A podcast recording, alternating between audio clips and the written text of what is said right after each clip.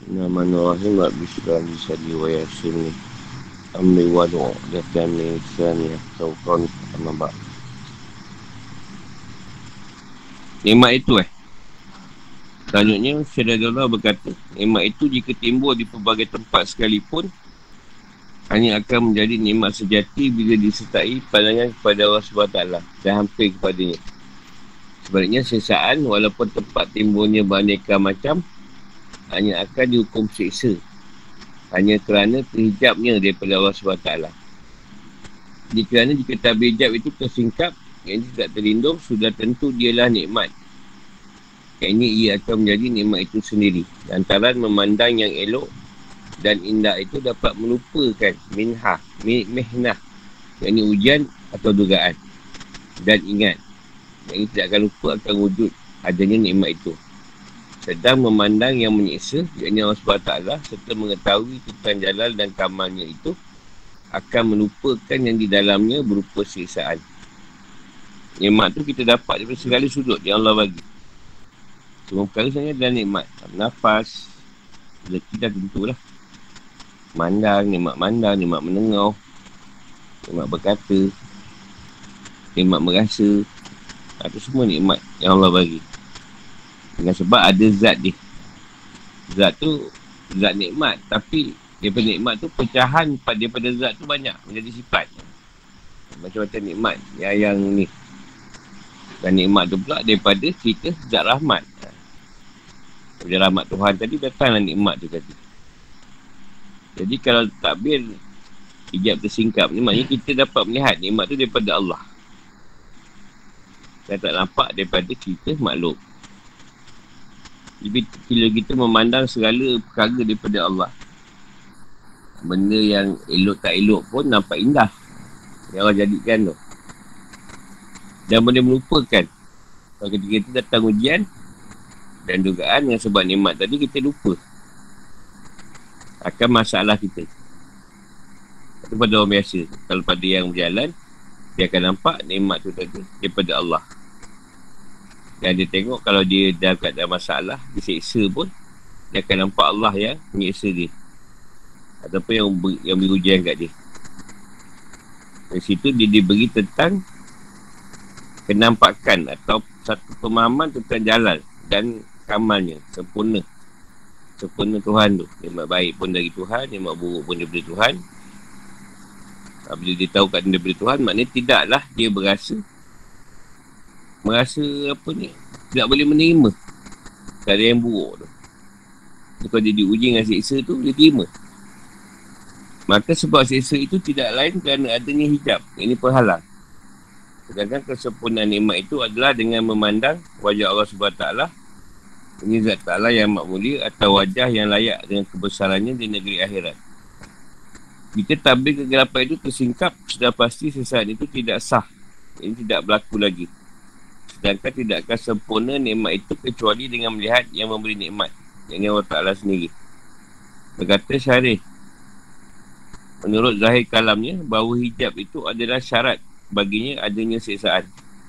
Sedang melihat yang beri nikmat itu adalah syarat kesempurnaan nikmat yang tidak ada wujudnya. Ini seksaan.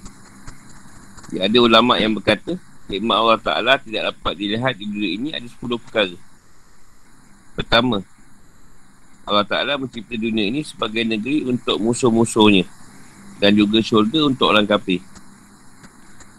Kedua, dunia ini begitu kuat pengaruhnya yang nampak baik pada setiap orang.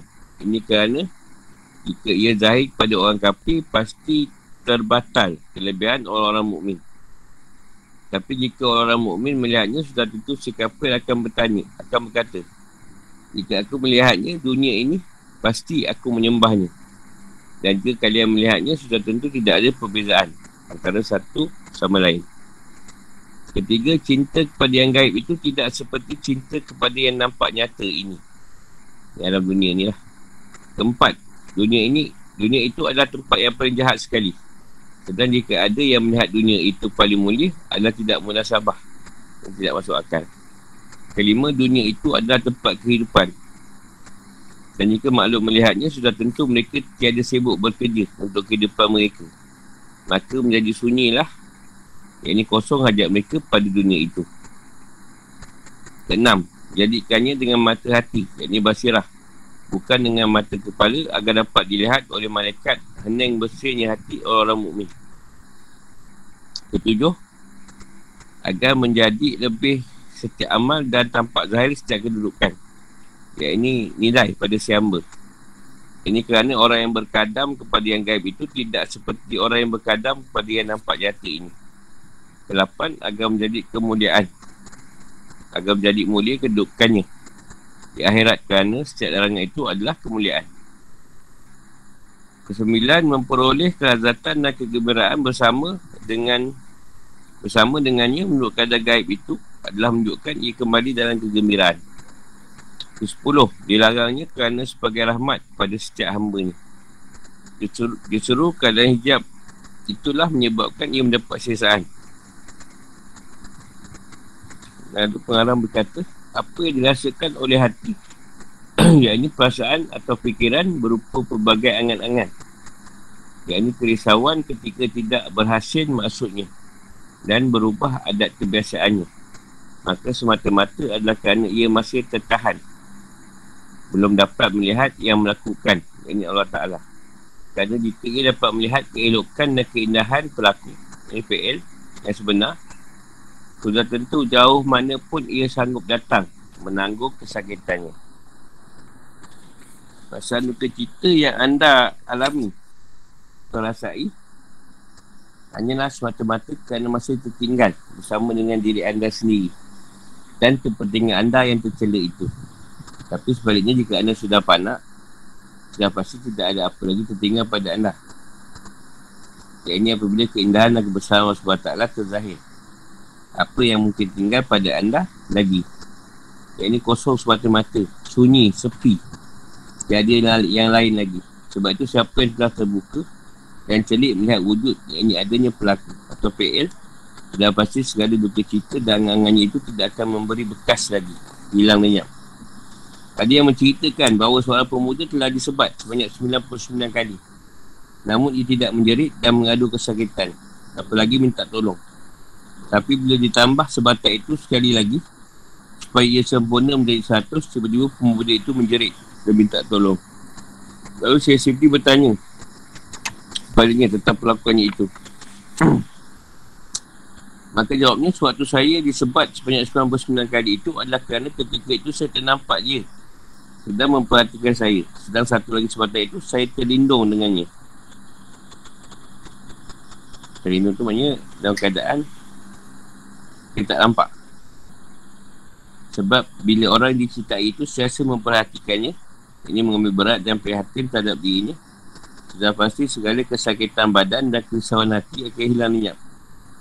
Syekh Sibir Allah berkata, siapa yang benar-benar telah mengenal Allah Ta'ala, sudah pasti ia tidak akan merasa risau atau berduka cita sama-lamanya kerana mengenal Allah Ta'ala itu adalah syurga bagi orang-orang kawas ini para waliullah.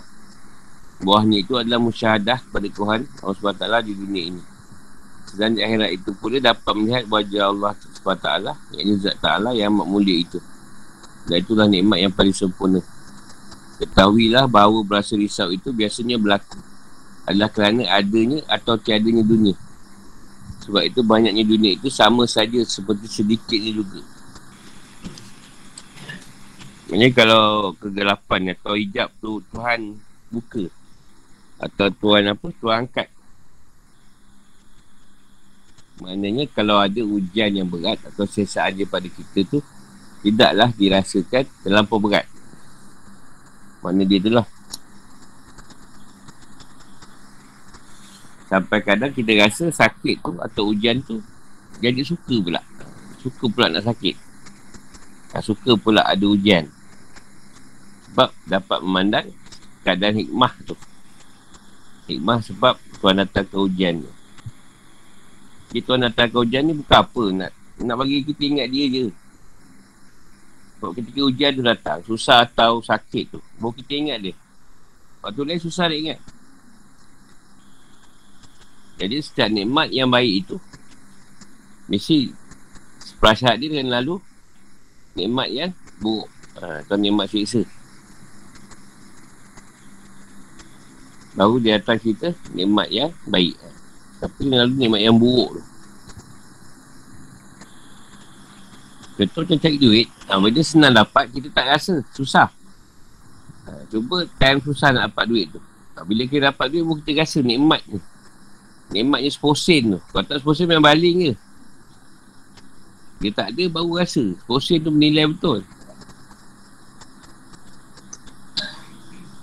Nanti pun tak dapat singgit. Dulu 60 sen, 60 sen, 70 sen. Dia pula sikit 2 sen, ada sikit 10 sen. Jadi 10 sen tu begitu bermakna sekali. Jadi ulama kata hikmah. Kenapa Allah Ta'ala tak dapat dilihat di dunia ni tadi? Ada 10 perkara tak? Yang pertama tu macam dia kata lah.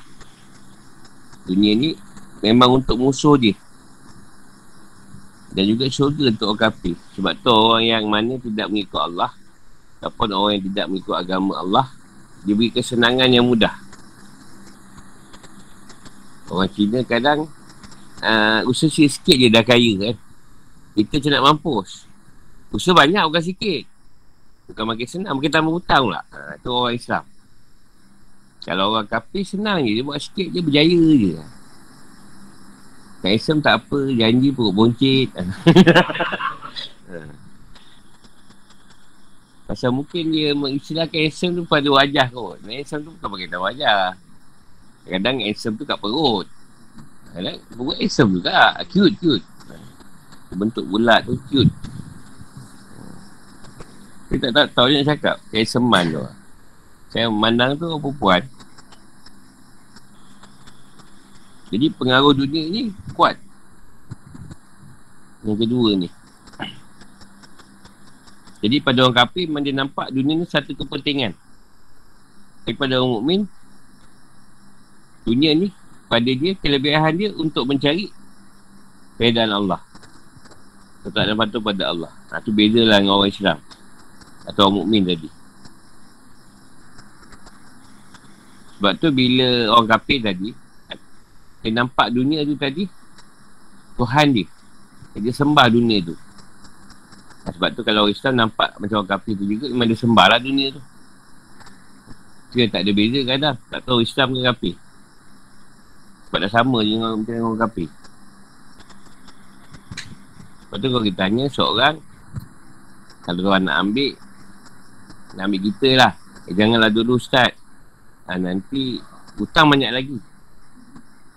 Hutang tu dia kata pasal tak nak mati pasal hutang banyak lagi.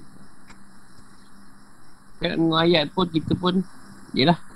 Yelah je lah.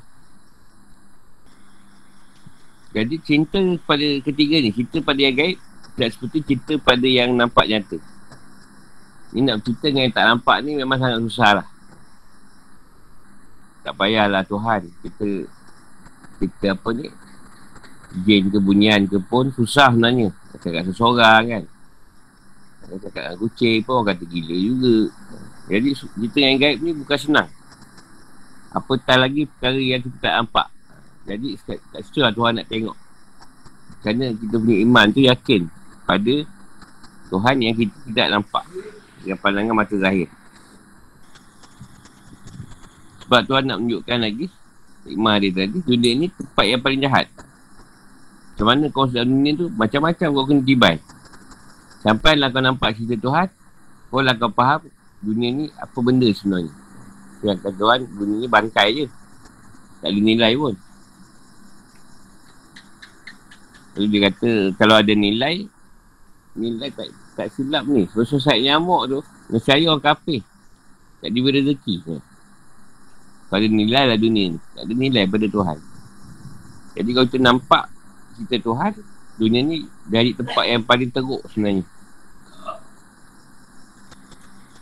Lima tu dunia ni Dunia ni tempat kehidupan. Maksudnya tempat kita Atau satu kata jambatan bagi akhirat tu. Jika dia orang semua faham Dunia ni adalah untuk cerita Tuhan Maka tidaklah dia uhara dengan dunia tu tadi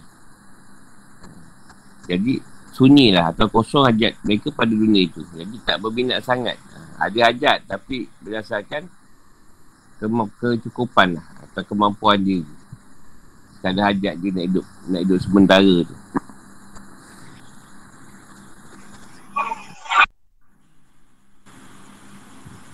Sebab tu kadang ada orang terdengar simpan duit banyak-banyak. Nanti nanti kalau sakit senang. Jadi bila dia tua, tuan hantar kerja sakit. Aku jumpa satu orang pakcik tu, ah, orang pencin lah. Ha, dia selalu cakap dengan aku, ha, orang duit ni banyak buka apa, nanti dah tua sakit, senang kalau sakit. Jadi bila dia tua, dia pencin, duit yang banyak dia simpan tadi, habis gitu je kat Ustaz Bandai. Habis itu je. Satu ribu lebih. Tak sepuluh hari duduk. Sebab dia dah cakap. Simpan duit sebab nanti sakit senang. Ha, dia dapatlah. Mendapat dia. Dah minta macam tu. Dapatlah macam tu. Kita menyimpan ni bukan apa. Bila terdesak. Kan ada. Tak payah cek orang. Ha, itu je. Mudahkan urusan ketika susah. Macam COVID ni. Ha. Tak ada sumber lah. Kau-kau yang simpan tu boleh digunakan. Jadi tu anak kita melihat dia dengan mata hati. Yang keenam ni. Basirah. Bukan dengan mata kepala. Kalau mata kepala pun tak abad Tuhan. Nampak dunia je. Supaya malaikat tahu. Mana orang yang hati dia bersih. So, siapa yang buka batu, batu basirah tu. Malaikat nampak terus direct. Ha. Pada hati orang tu tadi. Kalau tak gelap. Ketujuh ni. Supaya amal tadi nampak nilai dia. Bagi setiap hamba tu. Sebab tu orang berkadam dengan yang gaib tu tak sama dengan yang kadam yang zahir. Maknanya, nak tengok sejauh mana kita beramal dengan Allah tu, ikhlas kita. Tu yang membezakan kita. Nilai kita dengan, dengan yang lain. Dengan yang tak beramal. Sebab kita tak nampak tapi kita boleh buat. Macam Rasulullah lah. Kita tak jumpa tapi kita boleh buat apa yang dia suruh. Rasulullah tu zahir lah. Cuma kita tak jumpa Zaman lain Tapi apa yang dipesan tu kita bawa sampai sekarang Mulia kedudukan di akhirat kerana seorang itu adalah kemuliaan. Ha, jadi siapa yang yang mengikut hukumnya Tuhan letak tadi adalah kemuliaan dia di sisi Allah tadi. Dia bukan bukan tak buat larangan tu tapi sebab dia tak buat tu pasal dia rasa Tuhan melihat dia. Ha, Tuhan rasa mengawasi dia. Jadi dia nak buat tu susah larangan tu. Kalau dia tak rasa tu senang sebenarnya.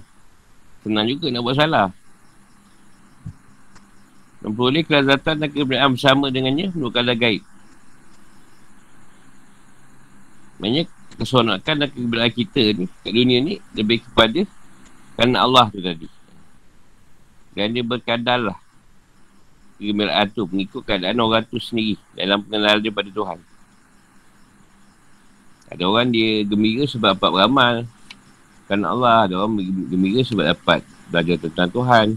Ada orang gembira sebab Tuhan juga ada macam-macam lah. Berdasarkan lah masing-masing punya bahagian yang Allah bagi. Kegembiraan tu.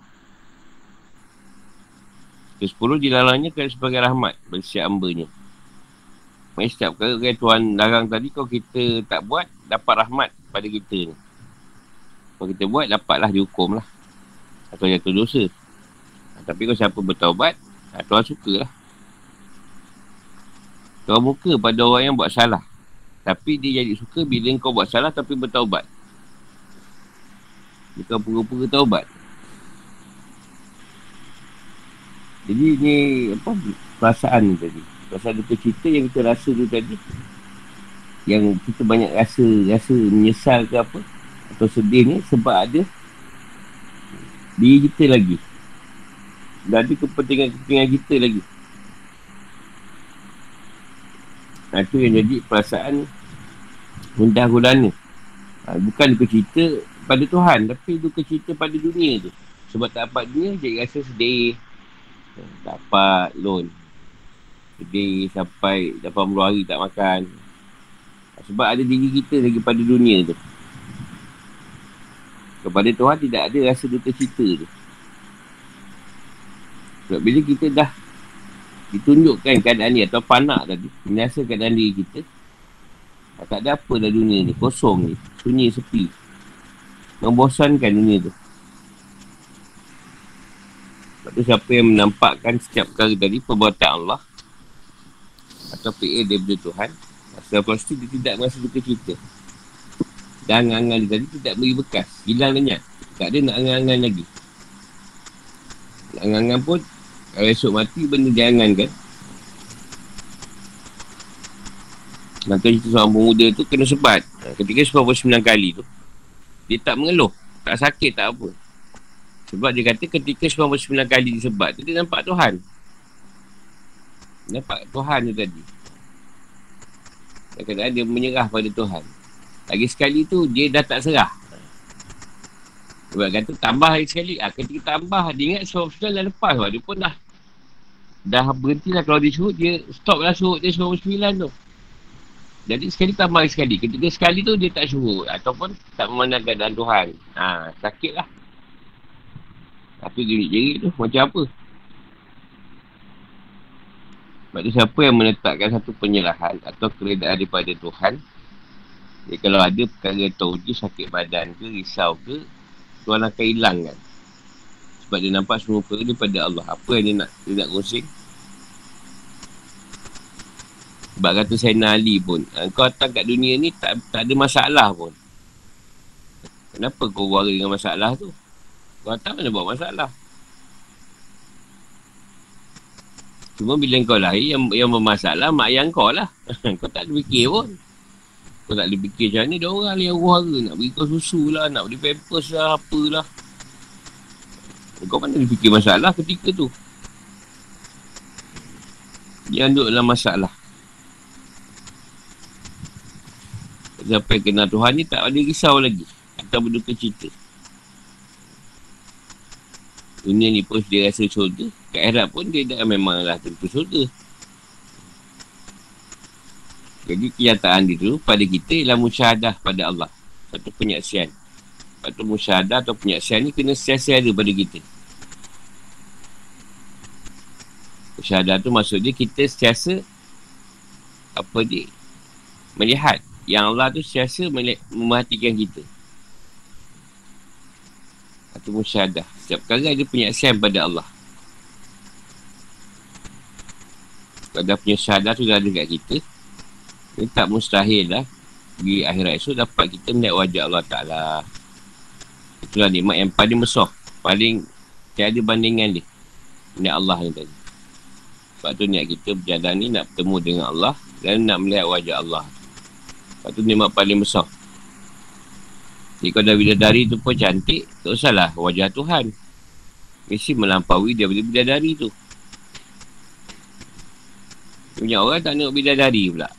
Sedangkan yang mencipta bidadari tu lebih hebat. Lebih cantik lagi. Maha cantik.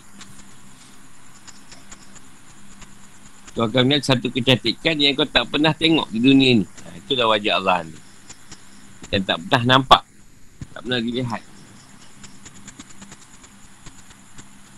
Jadi masalah risau ke apa ni sebab ada dunia tu. Bekas dunia pada hati kita. Ha, itu yang selalu risau. Risau ni mana cari duit. Kalau kita dah tahu rezeki Allah bagi, kita usaha je lah. Ada lah. Lepas tu pada orang yang dah memandang atau musyadah keadaan Tuhan tu pada sebuah perkara. Dunia ni tak ada apa. Sama je. Banyak pun sama, sikit pun sama. Duit banyak pun tak tu nak beli apa, tak ada duit pun memang lagi senang. Tak ada apa nak dibeli. PKP pun kalau dia sambung, insyaAllah mungkin uh, selesai lah. Kita ikam ni rasanya. Selesai PKP.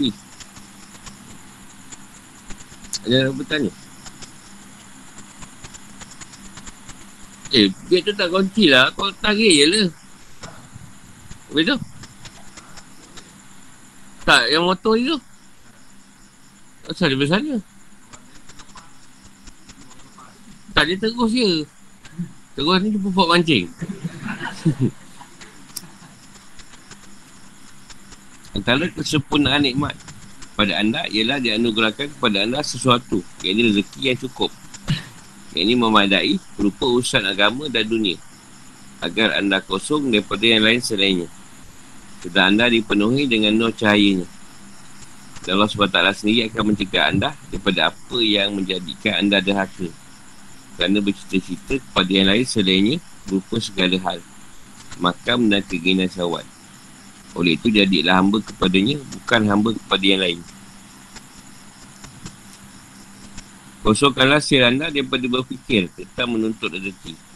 Dan senangkanlah hati anda daripada kesibukan kepada yang lain dan yang bertentangan dengannya. Yang ini berupa berbagai-bagai macam kerisauan.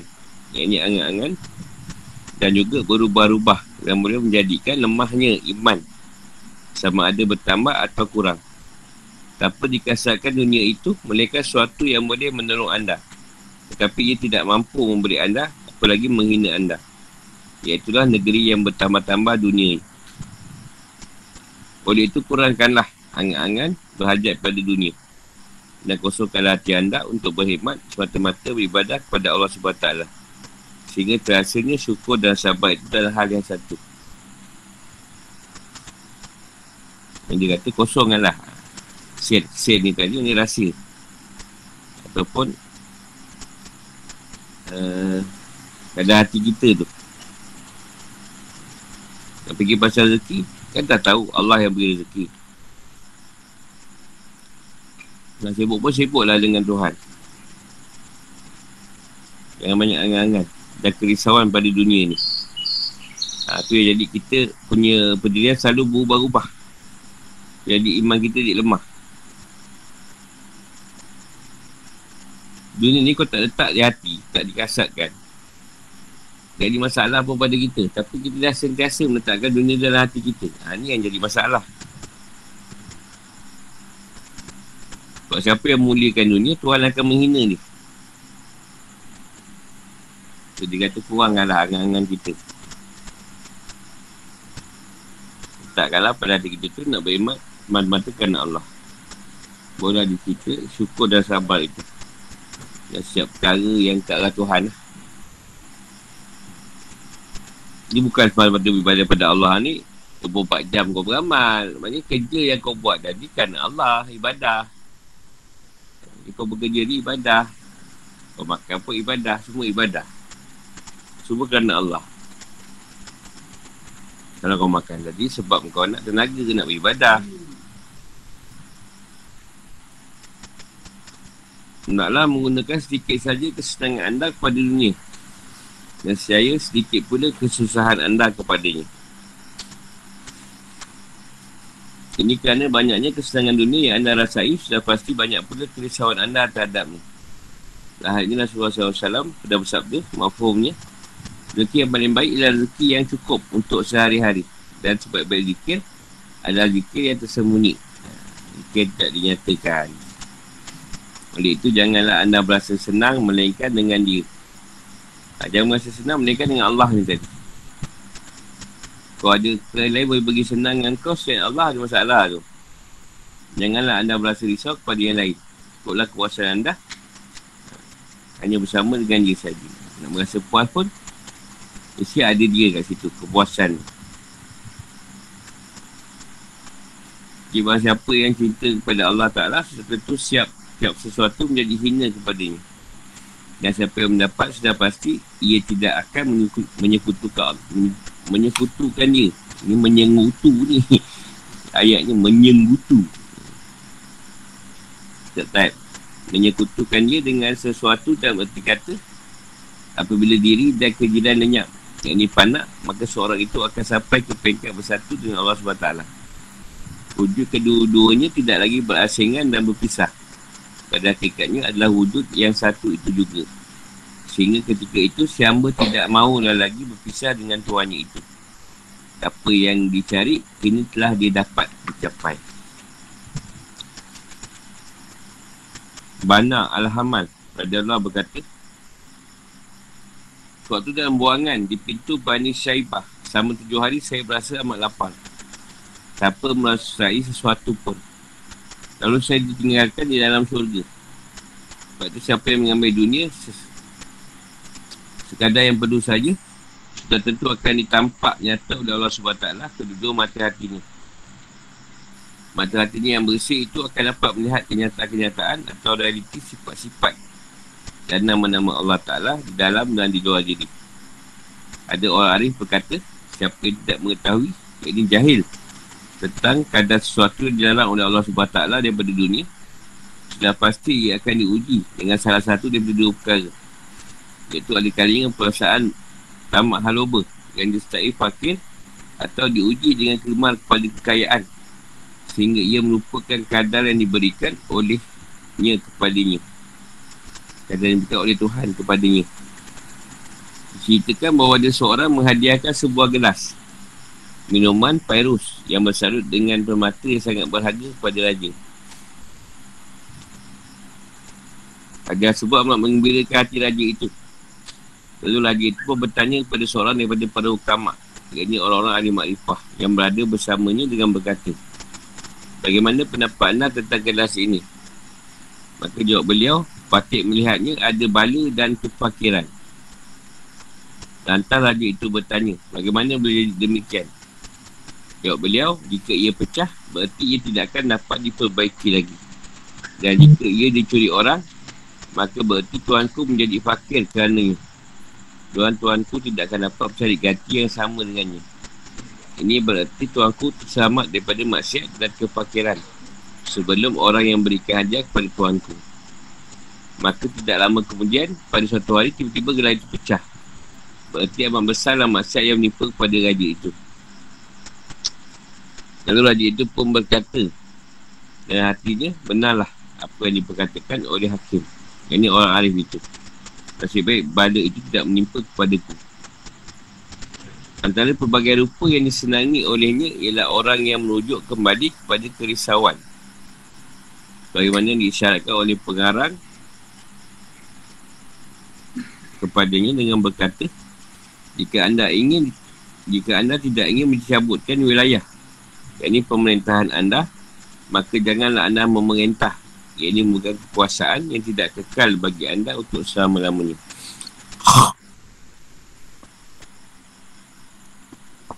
Setiap pemerintahan, ini jawatan dan kekuasaan dunia itu tidak akan kekal selama-lamanya. Bahkan jika ada jawatan yang anda pegang sewaktu anda hidup tidak dilucutkan atau dipecat, sudah pasti jawatan itu akan lucut juga sewaktu anda mati nanti. Dan berarti kata lain, janganlah anda memegang suatu jawatan kerjaan yang lain selain Allah Ta'ala. Kerana ia tidak kekal. Sedang apa yang ada pada Allah SWT itu sentiasa kekal abadi dan tidak akan hilang buat selama-lamanya. Dan jika anda ingin sentiasa, jika anda sentiasa ingin wilayah Allah SWT ada bersama pada anda, sentiasalah mengikut rasulnya serta panak dalam amal. Sudah pasti Allah Ta'ala mencintai anda dan dia sendiri akan membimbing anda dan menunjuki anda ke arahnya. Ini sabda Nabi SAW. Jika kamu kasih kepada Allah SWT, maka ikutlah aku. Dan saya kamu dikasih juga Allah SWT. Bahkan siapa yang diperintah, yang diambil alih oleh Allah Ta'ala sendiri ke atasnya, sudah pasti ia sentiasa mendapat nikmatnya. Ini nikmat keberadaannya, di mana hati sentiasa rasa dalam keadaan berjaya dan seronok, manis dan lazat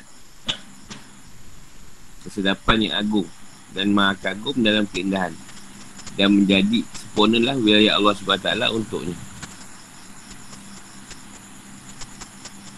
Ini dia mengambil kata keadaan dunia yang kita rasa. Sebab sebut rezeki paling baik, rezeki yang cukup untuk setiap hari, sehari-hari tu. Yang sebaik-baik zikir, rezeki yang tersembunyi. Atau zikir yang sir. Zikir yang berterusan lah maksud dia. Zikir yang tidak nyata. Bukan zikir yang Allah, Allah, Allah, Allah, Allah. Cakap pun uh, Bola siapa menang? Allah Akbar. Uh, Malaysia menang? Allah Akbar. Bukan macam tu. Ini benda tu berterusan Dalam ingatan kita Pada Allah tadi Sebab tu janganlah berasa senang Niatkan dengan Allah Kerana sebab perkara lain tu jadi risau. Sebab bila ada Allah, dah tak ada risau pada yang lain lah. Rasa puas pun dengan dia juga. Sebab tu dia kata, siapa yang mencintai Allah tadi, jadi setiap perkara yang lain jadi hina kepadanya. Bukanlah hina orang. Sebab aku ceritakan Tuhan kau ni, tak ceritakan Tuhan kau ni hina pada pandangan mata aku. Kan aku cakap dengan orang tu. Dia dah hina, keparat pula tu. Dia, dia pula hina orang. Bukan suruh hina orang. Dunia ni tadi rasa hina. Bukan dia sibuk menghina orang. Ini kau salah faham ni, dia hina orang ni. Dia rasa dia dah mencintai Tuhan. Sebab tu dia meletakkan satu keadaan panak dia tadi. Supaya kita tidak meletakkan setiap perkara dari diri kita. Bila panak tadi, kita meletakkan setiap perkara daripada Allah. Jadi, hilanglah keakuan diri kita tu. Kotak semua diri kita yang buat. Tapi tak perlulah cerita. Hakikat tak perlulah cerita. Ha, ni kalau ni Tuhan ni tadi. Tuhan tolong aku ni buat ni tadi. Sebab Tuhan tak tolong, tak tahulah. Tak pun cakap pun. Kau dah sedia tahu Tuhan tolong dah lah. Tak cerita pun tak apa. Sampai kat bersatu dengan Tuhan ni wujud. Keduanya tidak berasingan lagi. Tuhan dan kita tu satu. Ha, bukan kau jadi Tuhan disembah. Keadaan tu satu. Apa yang Tuhan nak tu lah kita buat. Yang dia tak suka, dia tak buat. Bukanlah kau pula jadi satu tadi. Oh, kau pula macam Tuhan. Kau tak kenal eh Siapa aku kan? Itulah kau. Dia dah rasa Belagak pula ke? Itu lain. Itu bukan bersatu. Itu berpisah. Dan jadi satu tadi Merasakan yang menyembah tu yang disembah. Kita ni Zat dia yang menyembah. Dia tu zat Tuhan yang disembah. Lepas tu siapa yang silap faham pada keadaan ayat Menyembah dan disembah tu Dia kata Takkan aku nak sembah aku? Aku tak semayang lah. Tak semayang lagi lah. Sebab dia kata aku dah sembah aku. Tak payah semayang lagi. Nah, kat sini kita tak berpisah lagi dengan Tuhan kita. Apa yang kita cari tu dah dapat. Dah rasa satu keadaan punya Tuhan. Setiap perkara tu dia baik ke buruk ke Semua dari dia. Tak ada masalah pun dia nak kita kita buruk, kita terima, redha. Nak kita baik, lagi bertambah redha. Sebab bila kita rasa, kita boleh mengekalkan sesuatu perkara. Kita rasa diri kita boleh mengekalkan. Tak boleh. Buatlah apa pun. Kalau dia nak jadi yang macam tu, macam tu lah. Dia bertahankan macam mana pun, takkan berjaya. Ada orang duit satu juta. Dia kata jangan risaulah. Ni satu juta sampai kita mati lah hidup. Eh, dia kata macam tu. Tuan nak kerjakan duit dia tu, dia hantarkan seorang penyangak, dia boleh percaya pula. Juta labur. Apa itu je. Yang tipu lah. Tapi jangan kata benda tu boleh kekal. Yang kekal tadi, yang bakar tu dia je. Kita yang panak binasa. Kita binasa, yang kekal Allah. Dia kata bana al-hamal ni bila dia. Bukan. Eh, Bani Syaibah ni tadi. Dia rasa amat lapar. Apa dapat makan apa pun. Tapi ayat dia lalu saya ditinggalkan dalam syurga. Dia maksudnya tadi, dia melihatkan dalam keadaan lapar tadi. Tuhan menunjukkan keadaan syurga tu. Jadi tidaklah dia merasa lapar. Sebab tu dia kata siapa yang nampak dunia ni mengambil dunia ni sekadar keperluan ni. Jadi nampaklah cerita Tuhan tu pada kedua mata hati dia. Sebab tu Tuhan tu tak suka kita melampau sangat atau apa ni kurang sangat. Ha, di tengah-tengah. Tak kurang, tak lebih. Dahana lah tu paling baik. Nak kata, nak orang tengok macam ada tapi tak ada. Nak kata macam ada macam tak ada Tapi ada juga. Ha, Di tengah-tengah tu. Jadi siapa yang jahil? Atau tak tahu perkara? Atau kadar yang dalam Allah Ta'ala Daripada dunia tadi? Ha, Ini orang ni selalu diuji Dengan perasaan tamak. Tapi pada tamak tadi Disertai dengan Kemiskinan. Ini suka pada kaya. Asyik kaya je. Kalau aku kaya Dekat Sumaika pun jadi label aku. Ha, dia tak ada fikir lain. Ha, dia bagi yang jahil lah. tak mengambil langsung ilmu tentang Allah tu. Itu yang kita selalu jumpa lah. Sikit-sikit kita kaya, kaya, kaya. Nak kaya. Tak kaya-kaya juga tengok. Semakin ke? Ada kata fakir tu. Makin dia nak kaya, makin makin dia miskin. Makin fakir pula. Itu yang diceritakan tentang raja menerima gelas. Bukan biasa-biasa gelas ni. Kalau dengan permata. Minuman Pairus. Batu Pairus tu. Kau tak tahu boleh google lah macam mana batu Pairus tu. Batu Raja suka lah dapat benda yang mahal macam tu. Berharga. Sebab tu kalau barang benda ni kita sayang, dia akan binasa. Ha, dia nak bagi contoh tu lah. Lama dia bagi contoh. Kalau kita sayang satu perkara ni, dunia ni tadi akan binasa. Dia dah, bila dah musnah, nak nak buat balik tak boleh. Tapi pada Allah tadi, Allah tidak akan binasa. Dan tidak akan musnah. Sekasa ada. Yang jadi kata dia fakir tu sebab kita merasa sayang dengan benda dunia. Siapa sayang dengan benda dunia, dia tu fakir kat situ. Sebab orang kaya ni orang yang kaya dengan Tuhan. Bukan kaya dengan sebab suka pada barang dunia. Ha, tu yang kaya tu bila cawan tu pecah, gelas tu pecah, ha, dia kata nasib baik lah. Dia kata benar lah apa dikatakan oleh ulama dia tu. Ulama dia orang makrifah juga. Hadis tu makrifah. Ini bila gelas tu pecah, tidaklah dia merasa apa-apa. Kalau tak, mungkin dia akan merasa macam galat lah. Ini jika anda tak ingin dicabut wilayah Ini maksudnya setiap perkara pemerintahan dunia tu tak akan kekal. Kita ni ada kuasa ke, ada jawatan ke, tidak akan kekal. Semua perkara tu sebentar saja. Sebab masa kita akan dilucutkan. Tak kisahlah kalau tak masih hidup, lepas kita mati. Janganlah merasa merasa suka dengan keadaan tu.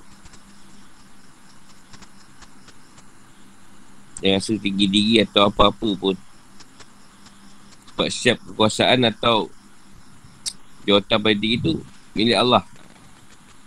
Yang kita kena ada siasa kat wilayah dia. Kalau kita jawatan pun, itu jawatan milik Allah. Bukan milik kita. Boleh kita datang cerita kebenaran dan amanah tu. Dalam ikut tanggungjawab kita. Pada jawatan lah. Saya lah ikut apa yang Rasulullah suruh. Jadi Allah pun suka dengan kita. Kalau dia kata, jika nak kasih, nak Tuhan kasih kat engkau, ikutlah aku kata dia. Dan saya, Tuhan pun kasih kat engkau juga. Jadi serahkanlah apa perkara kali pada Allah SWT. Apa yang dia perintahkan tu, itu yang kita ikut. Supaya saya kita dapat rasa nikmat yang diberi. Seronok, lazat, jadi bersama dengan dia. Hari sempurna lah diri kita ni wilayah Allah. Masuk kat sini bukanlah kau apa kau kerja tu tadi kau jangan perintah aku bos. Aku ni ikut perintah Allah je. Bukan macam tu. Bos kau tu pun kita Tuhan juga. Ha, bukan bos kau tu tadi cerita orang lain. Tuhan tu orang kalam kat dia. Marah kau. Tegur kau. Aku terima je lah. Bukan masuk kat sini kau apa ni dia cakap dengan dia kau jangan perintah aku aku ikut perintah Tuhan je kita mengikut apa dan keadaan yang dia nak kita kerja ikutlah peraturan kerja tu kau tak nak tak suka dia dia apa dia arah-arah kerja sendiri kalau bini suruh beli barang pun kau jangan suruh beli barang lah selagi Tuhan tak tak turunkan wahyu atau atau petunjuk aku tak pergi beli barang. Sebab aku ni patut untuk perintah Allah. Bukan macam tu. Apa yang makhluk suruh, menampakkan Tuhan suruh lah kat situ. Nah, kalau benda tu baik. Kalau buruk, tolak dia. Kan kau ada akal. Setiap peraturan tu peraturan Tuhan. Ikut je lah. Kalau COVID, ada dah tuan dah keluar peraturan.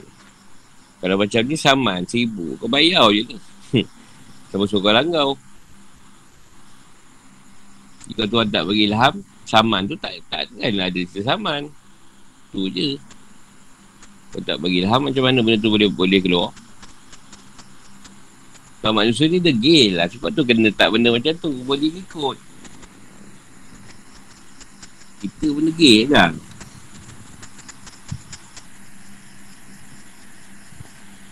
Apa nak tanya? Dah habis ni. Baguslah tak ada soalan ni. Faham. Dah sedang faham.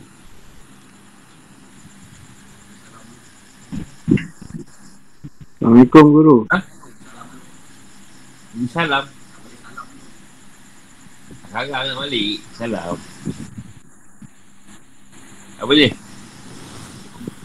Ni, nak tanya Guru, apa ni Ha. syuhudul uh, wahdah fil kasrah tu pada uh, wa ashhadu anna Muhammadar Rasulullah. Macam gitu ke Guru? Daripada banyak pada yang satu, eh daripada satu pada yang banyak tu pada wa ashhadu anna Muhammadar Rasulullah. Dia kalau ikut ikut apa ni? Kalau kata kita ambil cerita keesaan, ketawidan tu sudul kasar fi wadah. Banyak pada yang satu. Sudul wadah fi kasar tu satu kepada yang banyak.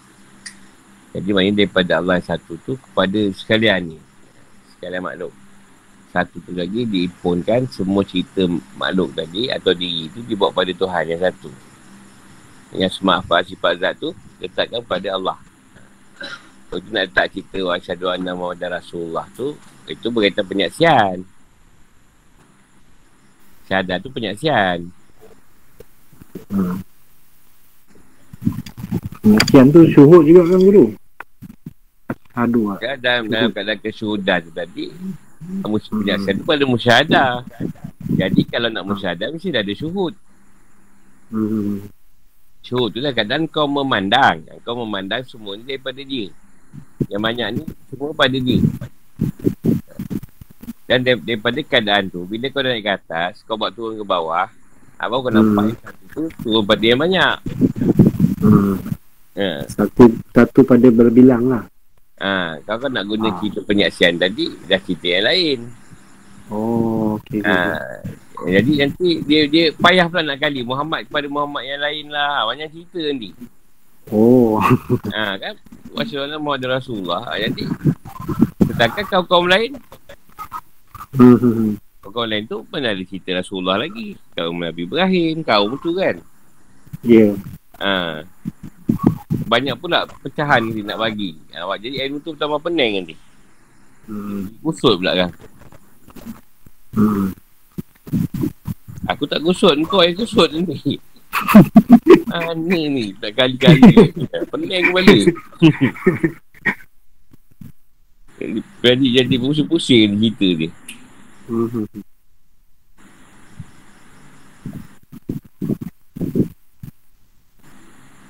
Faham? Ah, boleh Guru. Faham juga lah sikit. Ha, Okay, Guru. Terima kasih Guru. sama.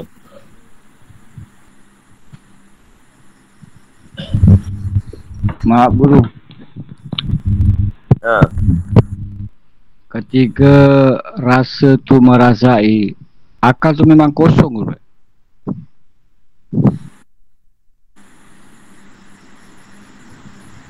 Ketika rasa tu merasai tu macam mana tu man? Ketika rasa tu merasai tu macam mana? Aku pun tak tahu tu. Maksudnya, Kata ketika rasa tu merasai dia kosong. Ha. ha, Macam mana tu? mak- maksudnya kita dah merasa kita merasa keadaan dia tu. Ketika tu akal tu tak macam tak ada ni. Tumpukan pada rasa.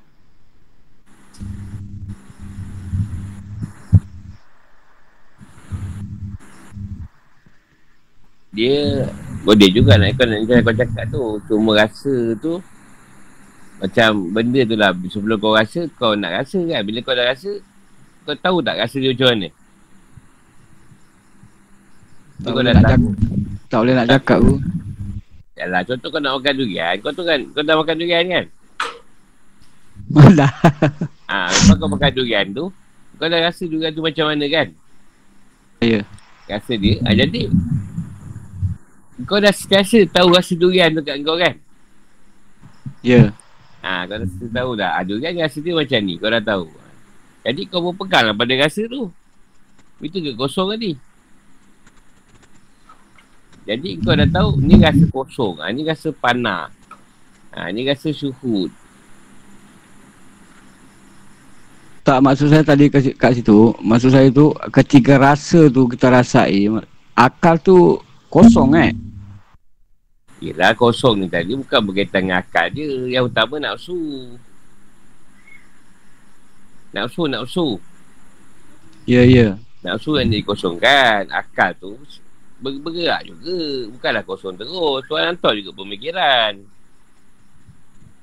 Tak, ketika benda tu berlaku tu, ketika ber, benda tu berlaku, akal tu, kita akal macam tak ni tau. Kita bertumpukan pada rasa. Yelah macam kau berak. Kau fikir apa masa berak? Masa kau berak, kau fikir apa masa berak tadi? Kosong ke? Atau kau fikir kau nak berak? Ketika kau berak, ni kosong kan? Ah, kosong rasa tu. Sebab Masalah kita berak. bukan pada kanan nak mengeluarkan dai tu. Mana dia? Ha, jadi kat situ kosong berlaku lah. Saya. Ha. Kena contohkan berak juga pun kau faham.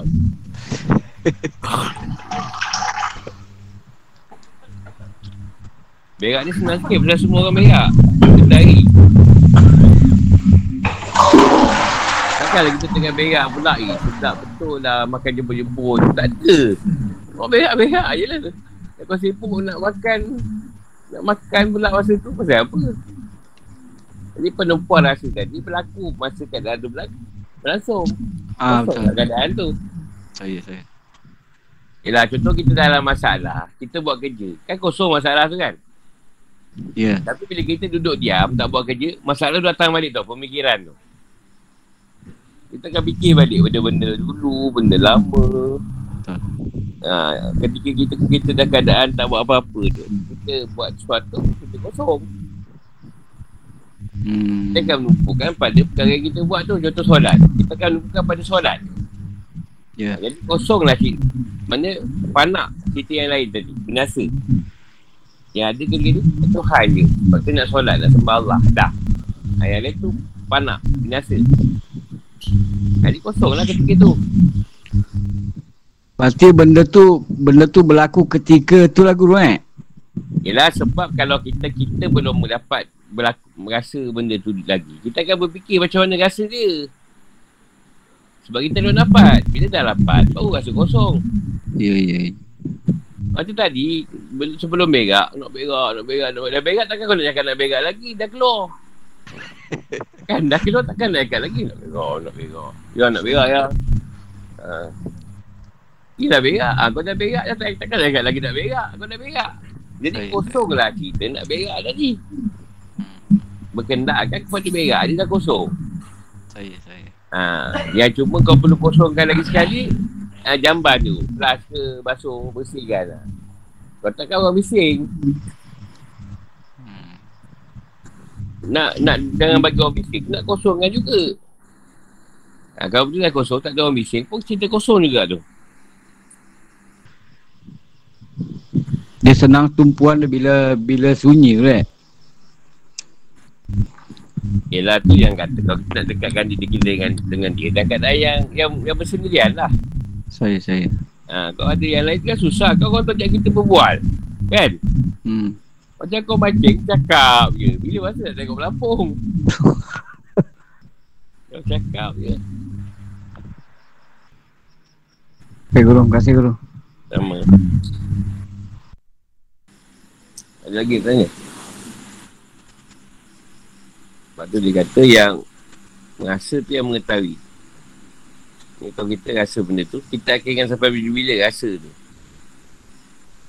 Jadi siapa yang pernah merasa lah. Kita akan dapat ingat rasa sampai bila-bila. Jadi yang tak merasa tu tak tahulah. Dengar je lah. Rasa tu macam mana. Sebab tu kalau ada orang yang dia main dengan ilmu rasa, dia boleh kupas. Ha. Kat dalam rasa tu. Semasa dia makan asam pedas basudin tadi seperti meminta buih-buih. Rasa dia tu seperti meminta buih-buih. Di, di tebing kali kata dia. Kita pun pernah mikir macam mana dia makan tu dia keluar. Makan dalam rasa tu. Itu zuk lah tu. Dia boleh bercerita tentang rasa. Benda yang susah nak diceritakan. Halusnya kat cipon dia buat ni seperti memakan kapas. Ha. Ah, ha, nak ceritakan susah. Jadi tu je lah cara dia boleh meluahkan rasa dia. Ha. Macam mana rasa kosong tadi seperti tak ada cerita rasa kosong tu. Sunyi, sepi, bosan. Tak ada apa pun ni, tak ada apa pun. Ha, dia je rasa lah kesunyian tu. Jadi bila datang rasa sunyi pada dunia tadi, maka hanya yang dia fikir itu tu, cepat-cepatlah dia bertemu dengan Tuhan. Sebab dunia tak ada apa erti. Tapi dia hidup juga. Hidup juga sebab tu kan dalam tanggungjawab dia tadi masih ada, dia hidup lagi. Ha, tapi dia mana merasa lah. Merasakan nunggu masa dipanggil tu. Eh, hidup lagi, belum lagi. Tapi dia menunggu penantian pertemuan dengan Tuhan. Sebab bila seorang mati, dia terus bertukar alam. Bila bertukar alam, benda yang dia tak nampak dulu, macam malaikat, iblis apa semua tu, dia akan nampak terus. Mati tu akan nampak. Ha, tu dia, dia dah nampak malaikat maut. Dia nampak keadaan nyawa ni malaikat bawa naik. Ha, nampak keadaan diri dia. Tapi orang tak nampak dia kan, sebab dia duduk alam tu. Itu ke macam orang duduk alam gaib. Sebab tu duduk alam gaib, untung. Dia nampak yang zahir. Yang duduk zahir pula tak nampak ada yang gaib. Mereka Allah buka hijab dia. Kalau kita merasa guru di, merasa diperhatikan memang tak ada tempat nak bersembunyi itu betul ke? Itu je rasa Tuhan tengok kau. Bagaimana ada dia tengok kau kan? Ya ya ya. Memang, memang, kau lah tu. memang tak ada tempat nak ber- Ha, maksudnya tak ada tempat nak bersembunyi lah. Memang tak ada. Tak, Bersyadah lah. Tuhan siasa je tengok kau. Mana kau pergi. Bergantung. Tuhan tengok kita. Itu yang kita rasa di mana-mana pun ada yang tengok. Mesti ada kata tak, tak, tak, tertaluk pada tempat dulu kan? Ha, dia tak tertakluk. Mana kau duduk kau nyuruk. Lalu banyak amal apa dia jumpa kau. Kau yang rasa. Rasa tu pada rasa. Macam kita buang air besar. Atau bahasa Sanskrit dia ni berak. Ha. Bahasa Sanskrit dia. Ha, kita sebut buang air besar. Sanskrit dia berak. Jadi Kencing tak, kencing tak ada kan? Kencing-kencing tu tak ada masalah sebab siasa buat. Ha, kalau kau berak 24 jam, macam tak open normal. kencing tu memang kena kejap kencing, biasa. Ya guru. Ha.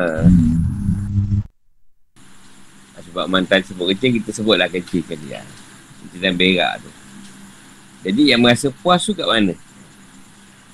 Siapa yang merasa satu kepuasan tu? Dengan sebab dah selesai. Ha, tu ibarat nak contohkan ni. Macam mana bila nafsu kita yang buruk tadi. Atau nafsu yang dan atau kebenatangan tadi dah keluar dari diri kita. Macam mana kita rasakan keadaan lega tu tadi. Yang rasa lega bila bersih nafsu tu bukan apa. Tidak terikat dengan dunia ni tadi.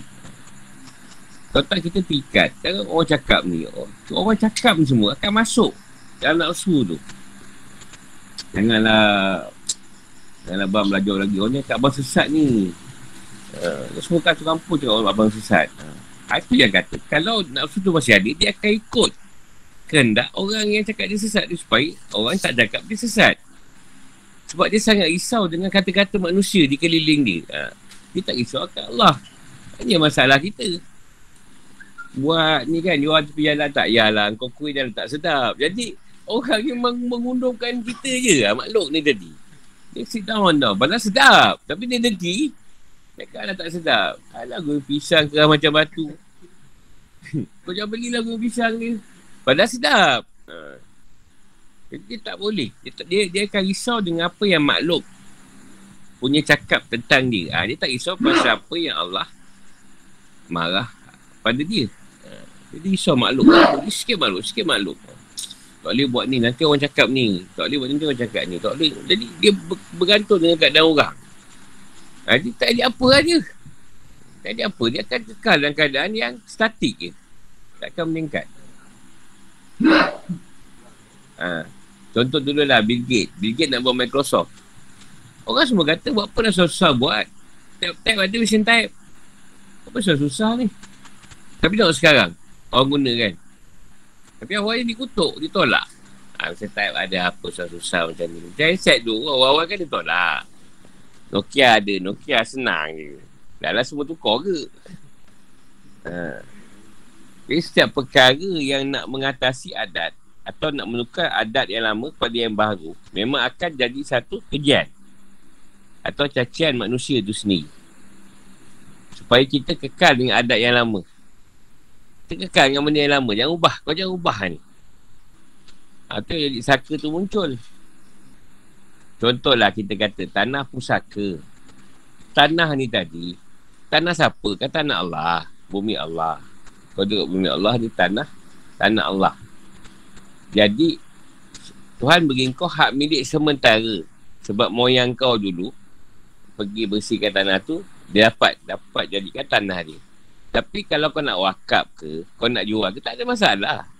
Tak boleh dalam pusaka. Tak ada kaitan pun. Itu Tuhan punya semua. Kau nak jual ke, kau nak wakaf ke, kau nak bagi orang lain pun. Itu bukan masalah pun. Tapi kita dah berpegang. Tanah pusaka kena jaga ni. Siapa yang suruh jaga sebenarnya? ha. Ha, itu yang kata adat tu. Sebab tu Tuhan takkan kita jangan memiliki. Kau fakir. Suatu dunia ni tanpa ada apa-apa. Jadi kenapa kau perlu bawa balik macam-macam? Yang kau gua harga pasal apa? Suatu kosong. Balik kosong lah. Yang kita ada ni. Semua milik Allah. Dia nak ambil bila-bila je. Kita kata rumah tangga. Tak cerai hidup. Kau cerai mati. Kan? Tak cerai masih hidup. Mati so cerai juga. Jarang jumpa hari ni dua-dua mati. Dua-dua mati. Saya tak mau dengan bini dia. Saing. waktu waktu pun sama. Jarang jumpa. Payah, payah. Tak tak pun dalam seminit. Ha, kalau saing tak mustahil sebenarnya boleh. Kalau nak buat. Ha, tu cerai mati. Ada orang cerai hidup. Mungkin dengan yang tu tak bahagia. Jumpa yang baru lebih bahagia. Ada orang dengan yang tu bahagia. Jumpa yang baru lebih teruk. Kadang-kadang mungkin perkahwinan ketiga, keempat boleh jumpa kebahagiaan tu. Ha, macam Pak Sari-Sari tu, perkahwinan ke-15. Tengok eh. Orang dengan sahur dulu, baru bahagia. Dari belas kali kahwin tu. Habis bini mengaruk. Mengaruk je kan orang dulu. Tak tak kena dengan dia je, cerai. Orang dulu kan jangan sekarang. Sekarang, kita tahan je lah. dulu tak. Hmm. Ha? Ha. Sebab dulu agamanya senang. Cerai tu senang je. Dah tak dah tak boleh sekupu. Sekarang ni macam-macam lah. Kena pergi mahkamah, jawatan agama, kaunselor lah, apalah. Dah memang tak duduk rumah lah. Jadi masalahnya kita. Orang tu datang. Sebab pada pada saya banyak kes tu lah. Paling banyak ke rumah tangga. Yang tadi, ya, sibuk tanya. Suami saya sayang lagi tak? Saya sayang lagi. Duduk serumah dengan suami, duduk serumah. Kau tanya dia, dia sendiri. Kau tanya aku, mana lah aku tahu. Dia sayang kau ke tak? Dan kau duduk serumah. Tapi dia macam asyik nak marah je. Ah, gangguan lah tu. Mungkin ada lah gangguan je. Diorang awal kahwin elok. Memang awal kahwin semua elok. Jadi kita yang faham ni terpaksa dah terangkan kat diorang kan. Jadi masalah bila manusia tak ada ilmu ketahidan. Tak boleh terima kadar dan kadar. Dia akan jadi berlawanan dengan apa yang Allah letak. Ha, itu yang masalah. Ini ustaz tolonglah buat tunang dia ni. Baru tunang. Pasal nak putus. Eh, Baru tunang pun kalau betul-betul apa masalah dia. Tapi tak boleh nak mempertahan ni. Cakap kalau dah tunang, dah huara, kau kahwin lagi lah. Ada orang tunang huara, kahwin okey. Ah, tak tentulah. Takdir ni tu lah kita kata. Kau faham takdir tu tadi. Kita kena terima lah. Zaman Nabi pun berlaku. Si Arisa, anak angkat dia pun berlaku. Nabi saya ambil pula. Kalau zaman kita ni, macam tu, memang dia bising orang. Apa Nabi kahwin dengan anak angkat dia punya bini kan? Tapi tu ada wahyu masa tu. Sebab nak mengelak kan? Orang mengata kat situ kan? Tu wahyu. Tidak salah. Ha, bagi seorang pak angkat tadi mengambil isi kepada anak angkat dia tadi. Ha, kalau kasih, eh sekarang dia tak ikut hadis dah. Maki je. Bila kadang-kadang adalah kat sini adalah jiran. Dia baru meninggal. Baru bising lah. Baru sebulan dah kahwin lain. Tak, dia dia tak boleh duduk seorang tau. Ada setengah lelaki dia tak boleh duduk seorang. Dia boleh tak ada perempuan, dia kita cari teman. Tak ada masalah pun. Yang mati, matilah. Yang hidup teruskanlah kehidupan. Apa yang masalah? Tapi orang. Orang punya cakap kumpul pasir merah. Ha. Itu yang kita kata. Tu Jadi kalau kita mengikut keadaan bekal-bekal makhluk, dia memang terpahat. Ha, tu duka cerita, rasa menyesal lah apa yang kita buat tu bukan pasal Tuhan makhluk tadi yang menjadikan isu. Sebab pada kita dengan Allah ni tadi, kita pencen bila kita meninggal. Ha, jangan letak pencen tu umur 55 tahun. Ha, itu pencen kerja-kerja gamen lah. Atau 60. Ha, tapi kita dengan Allah tak ada. Pencen kita meninggal lah dia bawa pencen. Sehari tak meninggal, sehari tu kena kerja. Tak ada pula Allah firman ha, bagi yang dah sakit umur 55 ke atas, tak semayang pun tak apa dah. Tak ada tu sebut. Ha, kau tak dah boleh pencin dah. Pencin terus stop semayang. Tak ada tuan sebut. Selagi kita boleh boleh buat-buat lah. Tak boleh diri duduk. Tak boleh duduk baring. Kalau baring pun tak boleh. Mati je dah senang. ada orang tak boleh baring. Dia duduk. Ha, tengoklah masing-masing punya keadaan. Yang Allah tentukan. Allah Alam bisawab. InsyaAllah jumpa mana esok.